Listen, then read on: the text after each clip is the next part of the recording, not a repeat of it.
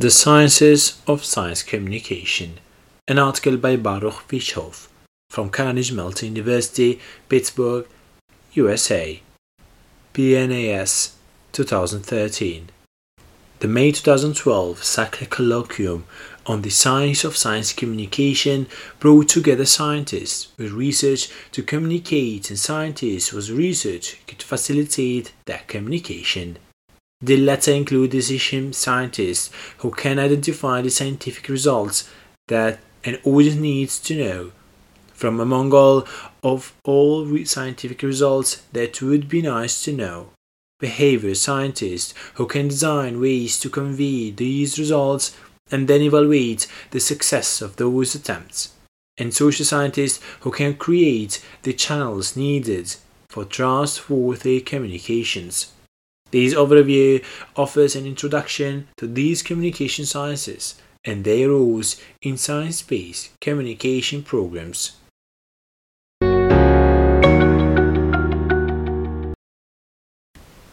We need science for many things, the most profound of which is supporting our sense of wonder about the world around us.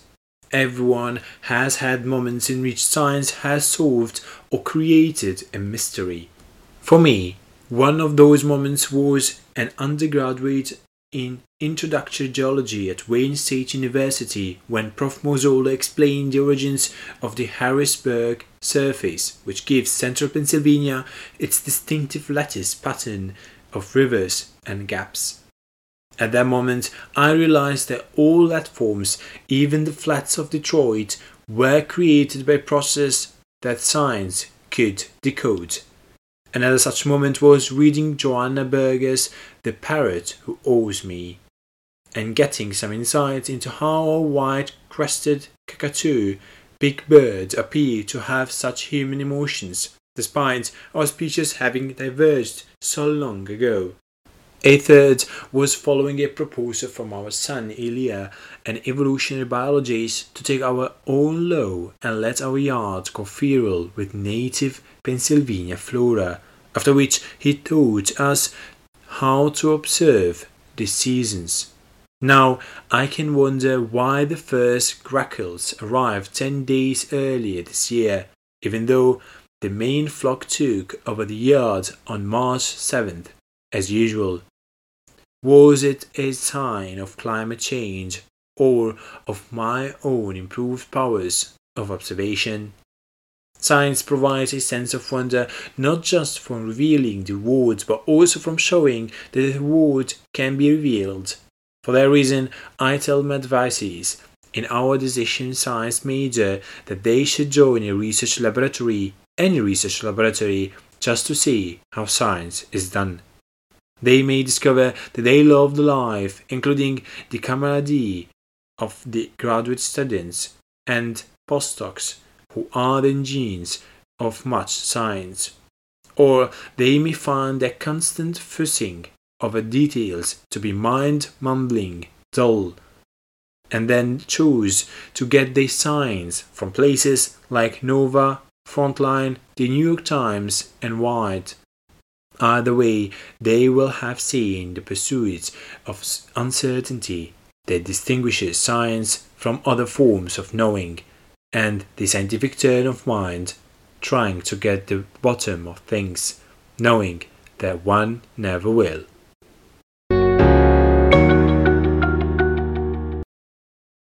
Decisions that require understanding science.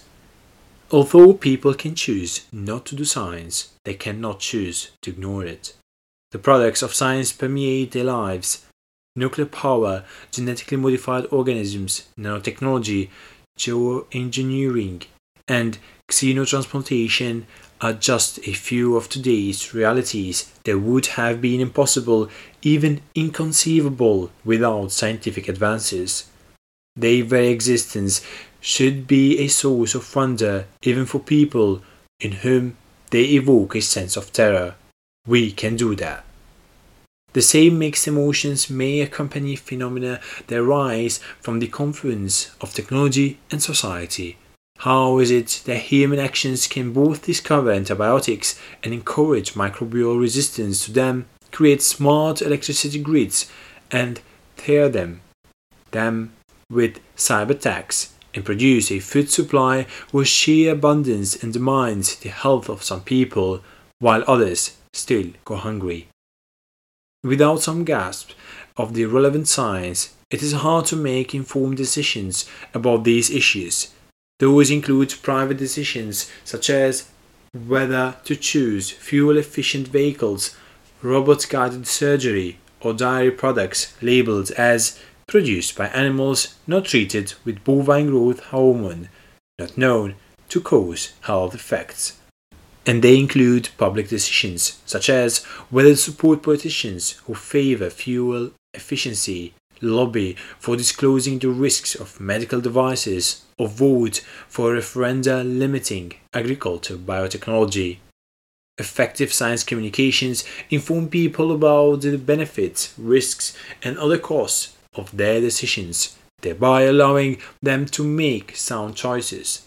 However, even the most effective communication cannot guarantee that people will agree about what those choices should be. Reasonable people may disagree about whether expecting X days less convalescence time is worth expecting Y percent more complications, whether the benefits of organic produce justify that percent higher costs, or whether the community has been offered fair compensation for having a hazardous facility sited in its midst. Reasonable people may also disagree about what time frame to consider when making a decision, about whose welfare matters, or about whether to consider the decision-making process as well as its outcomes. The goal of science communication is not agreement, but fewer, better disagreements. If that communication affords people a shared understanding of the facts, then they can focus on value issues such as how much weight to give to nature, the poor, future generations, or procedural issues in a specific decision. To realize that potential, however, people need to a venue for discussing value issues. Otherwise, those issues will percolate into discussions of science. For example, if health facts have a legal standing in a facility setting decision, but compensation does not, then local residents may challenge health fact studies when their real concern is money. Science communication cannot succeed when people feel that attacking its message is the only way to get readiness for other concerns. Because science communication seeks to inform decision making, it must begin by listening to its audience to identify the decisions that members face and, therefore, the information that they need. In contrast, science education begins by listening to scientists and learning the facts that they wish to convey. Science education provides the foundation for science communication. The more that people know about science, the easier it will be to explain the facts that matter in specific decisions. The more that people know about the scientific process per se, the easier it will be for science communications to explain the uncertainties and controversies that science inevitably produces. Adapting terms coined by Baddeley, the sciences of science communication include both applied basic science and basic applied science. In Baddeley's view, these pursuits are critical to the progress of basic science by establishing the boundaries of its theories and identifying future challenges. Science communication that fulfills this mission must perform four interrelated tasks. Task one. Identify the science most relevant to the decisions that people face. Task two. Determine what people already know. Task three. Design communications to fill the critical gaps between what people know and need to know. Task four. Evaluate the adequacy of those communications. Repeat as necessary. The next four sections survey the science relevant to accomplish these tasks, followed by consideration of the institutional support needed to accomplish them. Much more detail can be found in the rest of the special issue and at the Colloquium website.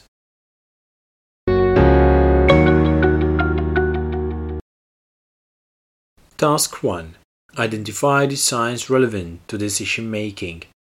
Although advances in one science may provide the impetus for decision, informed choices typically require knowledge from many sciences. For example, predicting a drug's risk and benefits for any patient requires behavioral science research, extrapolating from the controlled world of clinical trials to the real world in which people sometimes forget to take their meds and overlook the science of side effects. Indeed, every science-related decision has a human element arising from the people who design, manufacture, inspect, deploy, monitor, maintain, and finance the technologies involved.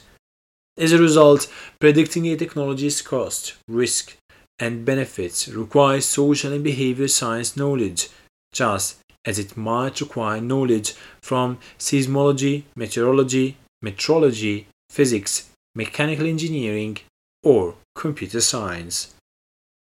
No layperson could understand all of the relevant sciences to any depth. Indeed, neither could any scientist, nor need they have such vast knowledge. Rather, people need to know the facts that are material to their choices. That knowledge might include just summary estimates of expected outcomes, or it might require enough knowledge about the underlying science to understand why the experts make those estimates. Knowing the gist of that science could not only increase trust in those claims, but also allow members of the public to follow future developments, see why experts disagree, and have a warranted feeling of self-efficacy from learning and being trusted to learn about the topic. Thus, the first science of communication is analysis, identifying those few scientific results that people need to know among the myriad scientific facts that it would be nice to know. The results of that analysis depend on the decisions that science communications seek to inform. The scientific facts critical to one decision may be irrelevant to another. Decision science formalizes the relevance question in value of information analysis, which asks, when deciding what to do, how much difference would it make to learn X, Y, or Z? Messages should begin with the most valuable fact and then proceed as long as the benefits of learning more outweigh its costs, or recipients reach their absorptive capacity. Although one can formalize such analysis, just asking the question should reduce the risk of assuming that the facts that matter to scientists also matter to their audience. For example, in the context of medical decisions, such analysis asks when it is enough to describe a procedure's typical effect and when decision makers need to know the distribution of outcomes. Such analysis can also ask when uncertainties matter. For example, because this is a new drug, it will take time for problems to emerge, and how precise to be. For example, will patients make similar choices if told that most people get good results and researchers are ninety percent certain that between thirty percent and sixty percent of patients who complete the treatment will be disease-free a year later? Thus, such analysis, like other aspects of the communication process, must consider the range of recipients, circumstances, paying particular attention to vulnerable populations, both as an ethical duty and because they are most likely to have unique information needs. Because decisions are defined by decision makers, goals as well as their circumstances, different scientific facts may be relevant to different decision makers. For example, in research aimed at helping women reduce their risk of sexual assault, we found that communications often ignore outcomes on some women's minds, such as legal hustles and risks to others. In research aimed at helping young women reduce the risk of sexually transmitted infections, we found that communications often ignore outcomes important to many of them, such as relationships and reputations. As elsewhere, such applied basic science can reveal basic applied science opportunities. For example, we found the need for additional research regarding the effectiveness of self-defense strategies in reducing the risk of sexual assault. Studies that are rare compared with the many studies on how victims can be treated and stigmatized. More generally, the methodological challenges of asking people what matters to them when forced to choose among risky options have changed scientific thinking about the nature of human values. Rather than assuming that people immediately know what they want, when faced with any possible choice, decision scientists now recognize that people must sometimes construct their preferences to determine the relevance of their basic values for such specific choices. As a result, preferences may evolve as people come to understand the implications of novel choices, such as those posed by new technologies. When that happens, the content of science communications must evolve, too, in order to remain relevant.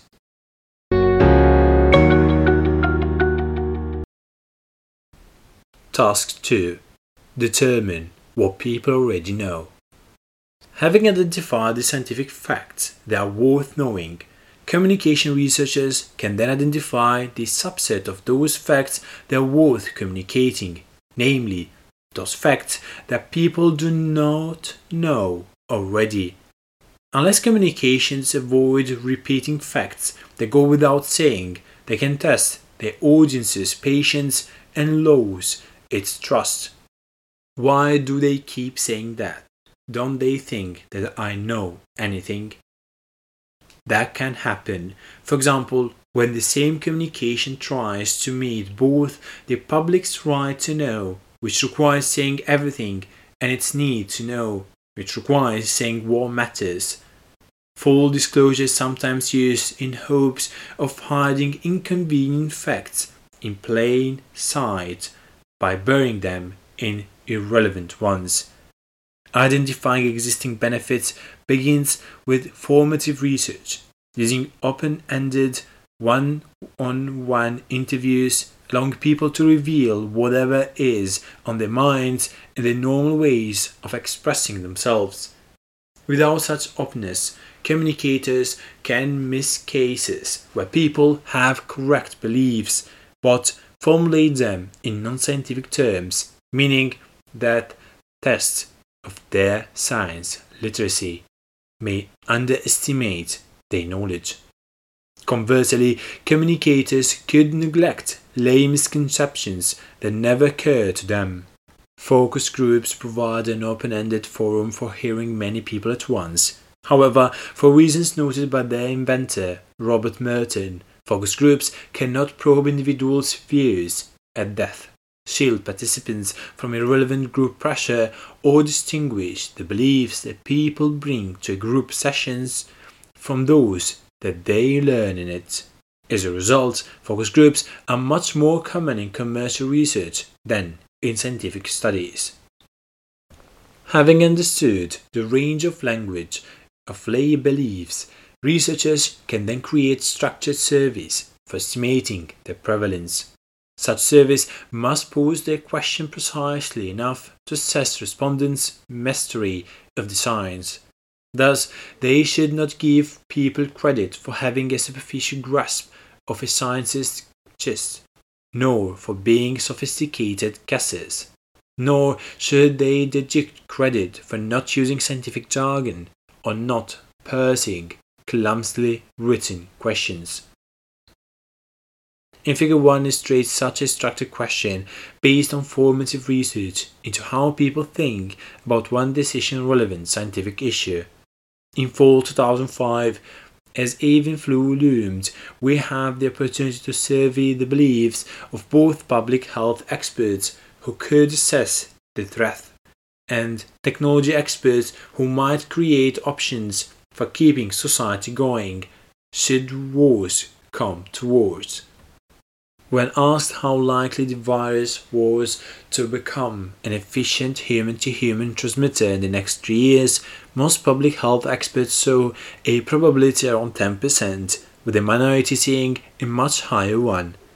The technology experts all saw relatively high probabilities. Perhaps they had heard the range of views among public health experts and then sided with the more worried ones. More likely, though, they had heard great concern among the experts and then assumed that the probability was high, given that the public health experts anticipated a seven percent case fatality rate. A fifteen percent chance of efficient transmission provides ample reason for great concern. However, such numeric judgments were nowhere to be found in the voluminous coverage of the threat. Even though the ambiguity of verbal quantifiers, for example likely, has long been known, experts are often reluctant to express themselves in clear numeric terms. When decision makers are forced to read between lines of expert statements, they cannot make full use of scientific knowledge, nor can they fairly evaluate expert performance. For example, in public health, experts seem to be thinking sixty percent in two thousand five, then they might have appeared alarmist once the pandemic failed to materialize, especially if they also seemed to be thinking sixty percent during the subsequent two thousand nine H one N one scare. Thus, by communicating vaguely, experts make themselves needlessly vulnerable to second-guessing. Perhaps they omit quantitative assessments because they do not realize their practical importance. Perhaps they exaggerate how well others could infer those probabilities from everything else that they said. Perhaps they do not think that the public can handle such technical information. Whatever its source, vagueness undermines the precision essential to all science. Such communication lapses are not surprising. Behavioral research has identified many ways in which people misread others' minds. For example, the common knowledge of facts arises when people exaggerate how widely their beliefs are shared. It can lead people to confuse others by failing to say things that are seemingly but not actually obvious. The false consensus effect arises when people exaggerate how widely their attitudes are shared. It can leave people surprised when others see the same facts but make different choices because they have different goals. The myth of panic arises when people misinterpret others' intense responses to disasters as social disintegration rather than as mobilization. The myth of adolescents' unique sense of invulnerability arises when adults assume that teens misperceive risks without recognizing the factors that can lead teens to act against their own better judgment.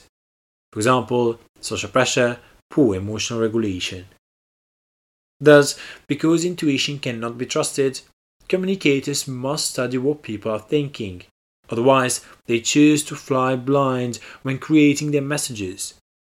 Given the stakes riding on effective communication, these studies should be conducted to a publication standard, even if their topics lack the theoretical interest needed for actual publication. The standard includes testing the validity of the elicitation procedures. One class of tests examines the consistency of beliefs elicited in different ways. For example, the question figure one opens a survey whose final question reversed the conditionality of the judgment. Instead of asking about the probability of efficient transmission in three years, it asked for the time until the probability reached several values: ten percent, fifty percent, ninety percent. Finding consistent responses to the two formulations suggests the responders had succeeded in translating their beliefs into these numeric terms. A second class of tests examines construct validity, asking whether responses to different measures are correlated in predicted ways.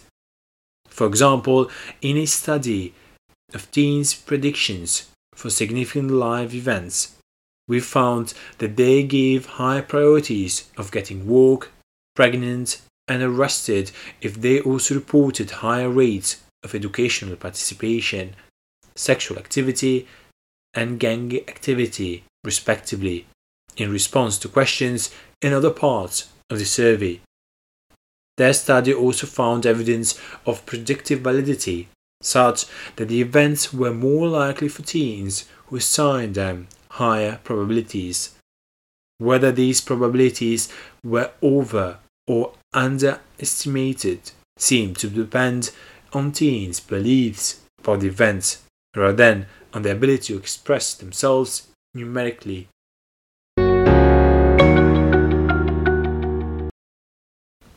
Task three.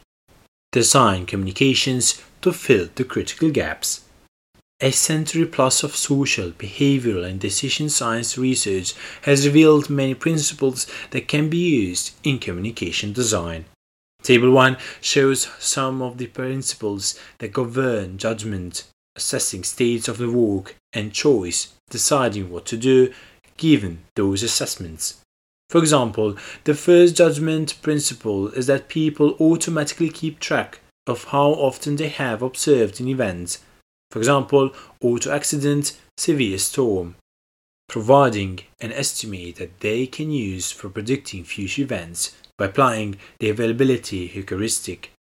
Although often useful, relying on such automatic observation can lead people astray when an event is disproportionately visible, for example, because of media reporting practices, and they cannot correct for the extent to which appearances are deceiving.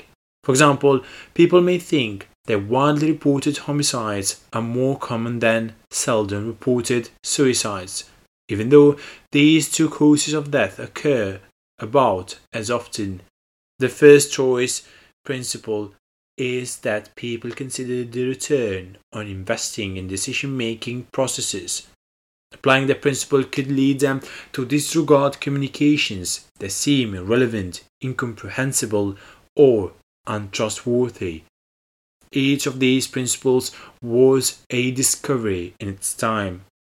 Each is supported by theories explicating its underlying processes. Nonetheless, each is also inconclusive. Applying a principle requires additional assumptions regarding its expression in specific circumstances. For example, applying the first judgment principle to predicting how people estimate an event's frequency requires assumptions about what they observe, how they encode those observations, how hard they work to retrieve relevant memories, whether the retreat of bias exposure occurs to them, and how they adjust for such bias. Similarly, applying the first choice principle to predicting how people estimate the expected return on their investment in reading a science communication requires assumptions about how much they think that they know already, how trustworthy the communication seems, and how urgent such learning appears to be. Moreover, behavioral principles like physical or biological ones act in combination.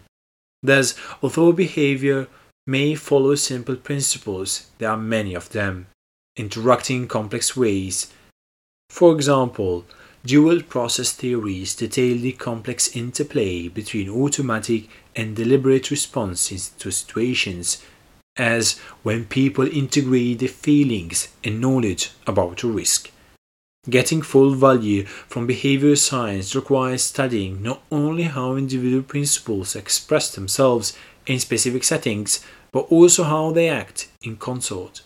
Otherwise, communicators risk grasping at the straws that are offered by simplistic single principle magic bullet solutions, framed as All we need to do is X, and then the public will understand, where X might be appeal to their emotions, tell them stories, speak with confidence, acknowledge uncertainties, or emphasize opportunities rather than threats.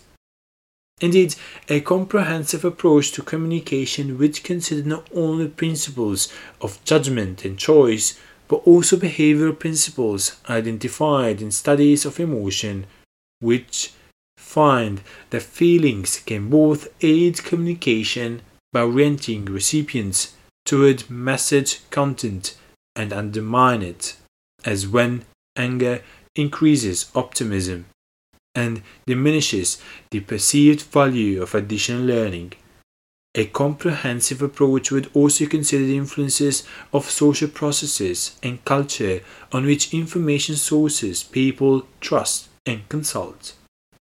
Whereas the principles governing how people think may be quite general, albeit complex in the expression and interaction, what people know naturally varies by domain, depending on their desire and opportunity to learn.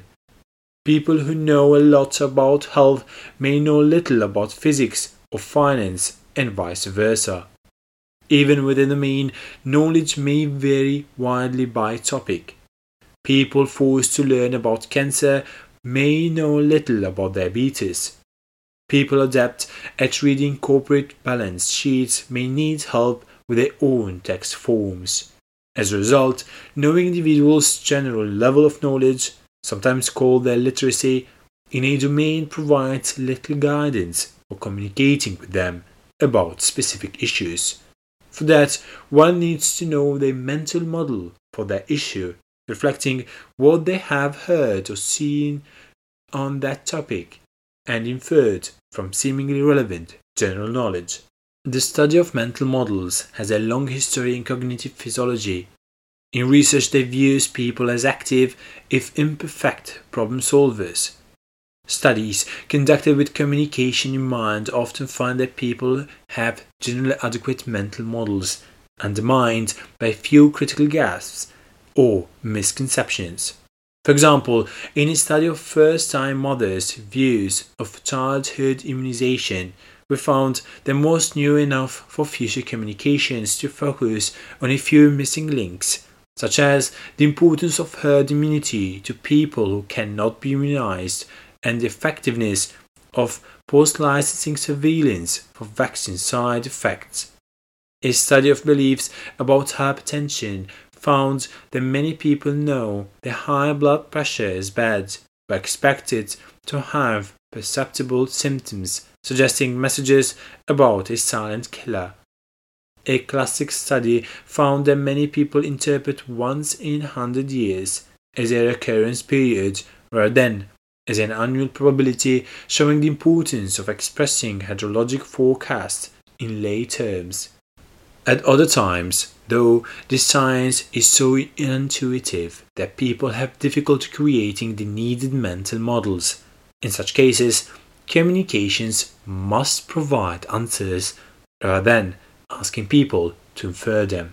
For example, risks that seem negligible in a single exposure, for example, bike riding, car driving, protected sex, can become major concerns through repeated exposure. Invoking a long-term perspective might help some. One of these days, not wearing a helmet will catch up with you. However, when people need more precise estimates of their cumulative risk, they cannot be expected to do the mental arithmetic any more than they can be expected to project exponential processes such as the proliferation of invasive species or interdependent nonlinear ones, such as those involved in climate change. If some people need those estimates, then someone needs to run the numbers for them. Similarly, people cannot be expected to understand the uncertainty in a field unless scientists summarize it for them.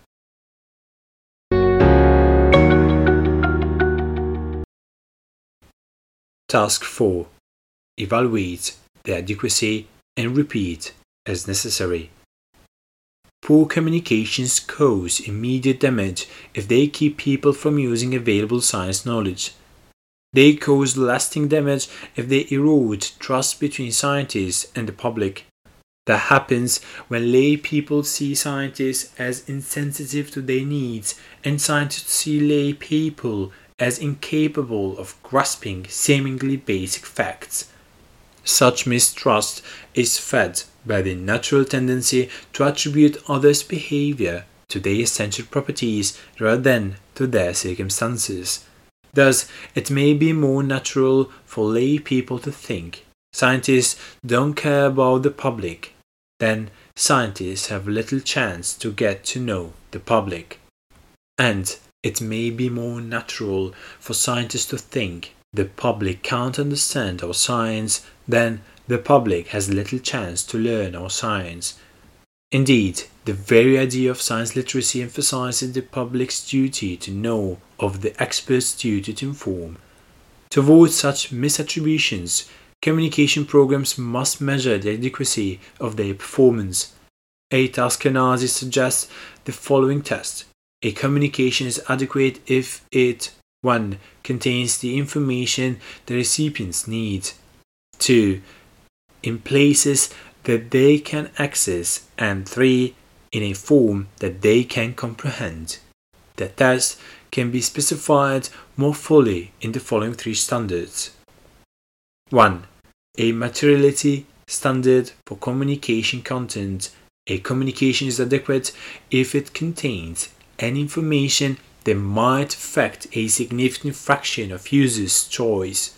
Malpractice laws in about half of the United States require physicians to provide any information that is material to the patient's decision. The materiality standard can be formalized in value of information analysis, asking how much knowing an item of information would affect recipients' ability to choose wisely. The analysis might find that a few items provide all that most recipients need, or that target audiences have such diverse information needs that they require different brief messages, or that there are too many critical facts for any brief message to suffice. Without analysis, though, one cannot know what content is adequate. two A proximity standard for information accessibility. A communication is adequate if it puts most users within X degrees of separation from the needed information, given the normal search patterns. Whatever its content, a communication has little value unless it reaches its audience, either directly through warning labels, financial disclosures, or text alerts, or indirectly through friends, physicians, or journalists. If there are too many bridging links, the messages are unlikely to connect with the targets. If there are too few links, then people will drown in messages, expecting them to become experts in everything while ignoring the social networks that they trust to select and interpret information for them. As a result, the proximity standard evaluates the distribution of messages relative to recipients' normal search patterns. As elsewhere, the need for such research is demonstrated by the surprising results that it sometimes produces, such as the seeming contagion of obesity and divorce, or the ability of messages to reach people through multiple channels. Kasman and others found that traditional trusted distribution systems for boil water notices could not possibly reach some consumers in time to protect them from some contaminants.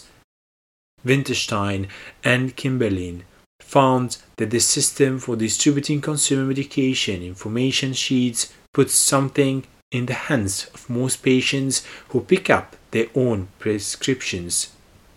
Downs and others found that first-time mothers intuitively choose search terms that lead to websites maintained by vaccine skeptics rather than by proponents.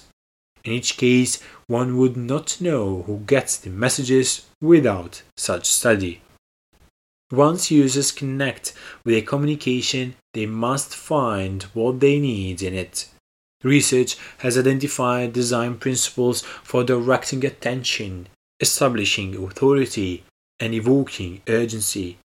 The adequacy of any specific communication revealing its content can be studied by direct observation or with models using empirically based assumptions. Using such a model, Reilly and others found the uses of several methylene chloride-based paint stripper products who relied on products labels would not find safe instructions if they followed several common search strategies. three. A comprehensibility standard for user understanding. A communication is adequate if most users can extract enough meaning to make sound choices. This standard compares the choices made by people who receive a message with those of fully informed individuals. It can find that an otherwise poor communication is adequate because recipients know its content already, and that an otherwise sound communication is inadequate because recipients' mental models are too fragmentary to absorb its content. Applying this standard is conceptually straightforward with persuasive communications designed to encourage desired behaviors, not smoking, evacuating dangerous places. See whether recipients behave that way. However, with non-persuasive communications designed to help people make personally relevant choices among careers, public policies, medical procedures, the test is more complicated. It requires taking an inside view, identifying recipients' personal goals and the communication's contribution to achieving them. That view may lead to creating options to facilitate effective decision-making, such as subsidizing or even requiring sustained commitment to protective behaviors, for example, flood insurance, signaling its importance and encouraging long-term perspectives as an antidote to myopic thinking. Their view may also require removing barriers such as the lack of affordable options. Each of these three standards includes verbal quantifiers whose resolution requires value judgments. The materialist standard recognizes that users might face such varied decisions that the best single communication omits information that a fraction needs. Someone must then decide whether that fraction is significant. The accessibility standard recognizes that not all users can or should be reached directly.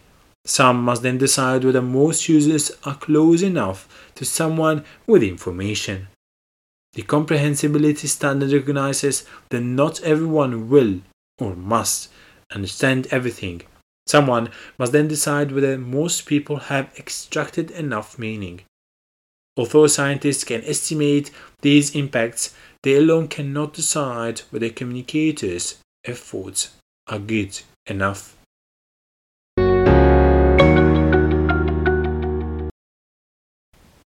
Organizing for communication. As seen in the colloquium and this special issue, scientifically sound science communication demands expertise from multiple disciplines, including A. Subject matter scientists to get the facts right, B. Decision scientists to identify the right facts so that they are not missed or buried. C. Social and behavior scientists to formulate and evaluate communications. And D. Communication practitioners to create trusted channels among the parties. Recognized these needs, some large organizations have moved to have such expertise on staff or on call. For example, the Food and Drug Administration has a strategic plan for risk communication and a risk communication advisory committee. The Centers of Disease Control and Prevention has behavioral scientists and its Emergency Operations Center. Communications are central in the Federal Emergency Management Agency Strategic Forecast Initiative and the National Oceanic and Atmospheric Administration's Weather Ready Nation program. The National Academy of Sciences, Science and Entertainment Exchange answers and encourages media requests for subject matter expertise. For the most part, though, individual scientists are on their own, forced to make guesses about how to meet their audience's information needs. Reading about the relevant social, behavioral and decision sciences might help them some. Informal discussion with non-scientists might help some more, as might asking members of their audience to think aloud as they read draft communications. However, such ad hoc solutions are no substitute for expertise in the science of communication and evidence on how to communicate specific topics. The scientific community owes individual scientists the support needed for scientifically sound communication. One might envision a communication science central, where scientists can take their problems and get authoritative advice such as, here's how to convey how small risks mount up through repeated exposure. In situations like the one that you're facing, it is essential to listen to local residents' concerns before saying anything. We'll get you estimates on the economic and social impacts of that problem. You might be able to explain ocean acidification by building on your audience's mental models of acids, although we don't have direct evidence, or that a new topic for us. We'll collect some data and then tell you what we learned. By helping individual scientists, such a center would serve the scientific community as a whole by protecting the commons of public goodwill that each communication either strengthens or weakens. Realizing the value of science communication requires integrating it with the decision-making processes that is it meant to inform. Figure two shows one version of the advice coming from many consultative bodies. In the center is a conventional management process going from initiation to implementation and monitoring. At the left is a commitment to two-way communication at each stage. Thus, a process begins by reporting preliminary plans and hearing the public thoughts early enough to incorporate its input.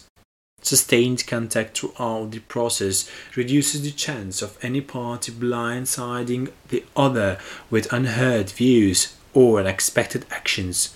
In this view, the process itself represents a communication act expressing a belief in the public's right to know and ability to understand.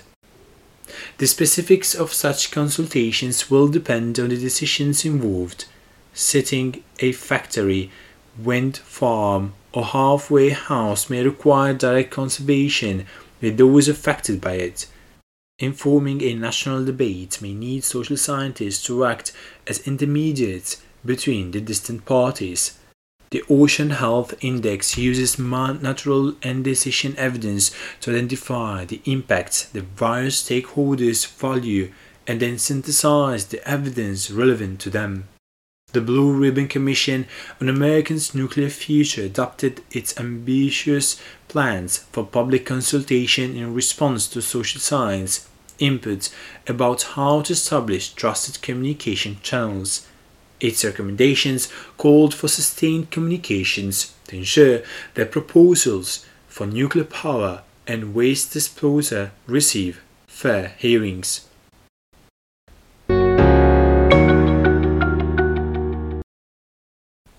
Conclusion.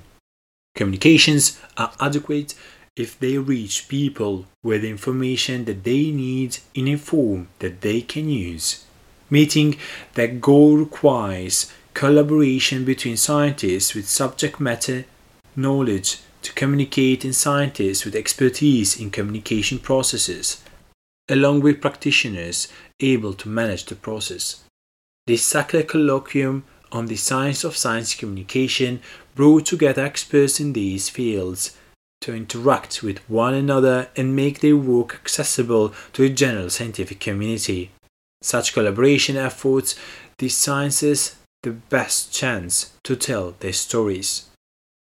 It also allows diagnosing what went wrong when communication fails. Did they get the science wrong or lose credibility? Did they get the wrong science and prove irrelevant? Did they lack clarity and comprehensibility, frustrating their audiences? Did they travel through noisy channels and not reach their audiences? Did they seem begrudging rather than forthcoming? Did they fail to listen as well as to speak? Did they try to persuade audiences that wanted to be informed, or vice versa? Correct diagnosis provides opportunities to learn.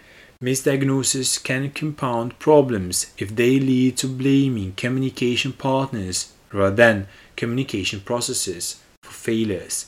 For example, scientists may lose patience with a public that cannot seem to understand basic facts, not seeing what little chance the public has had to learn them.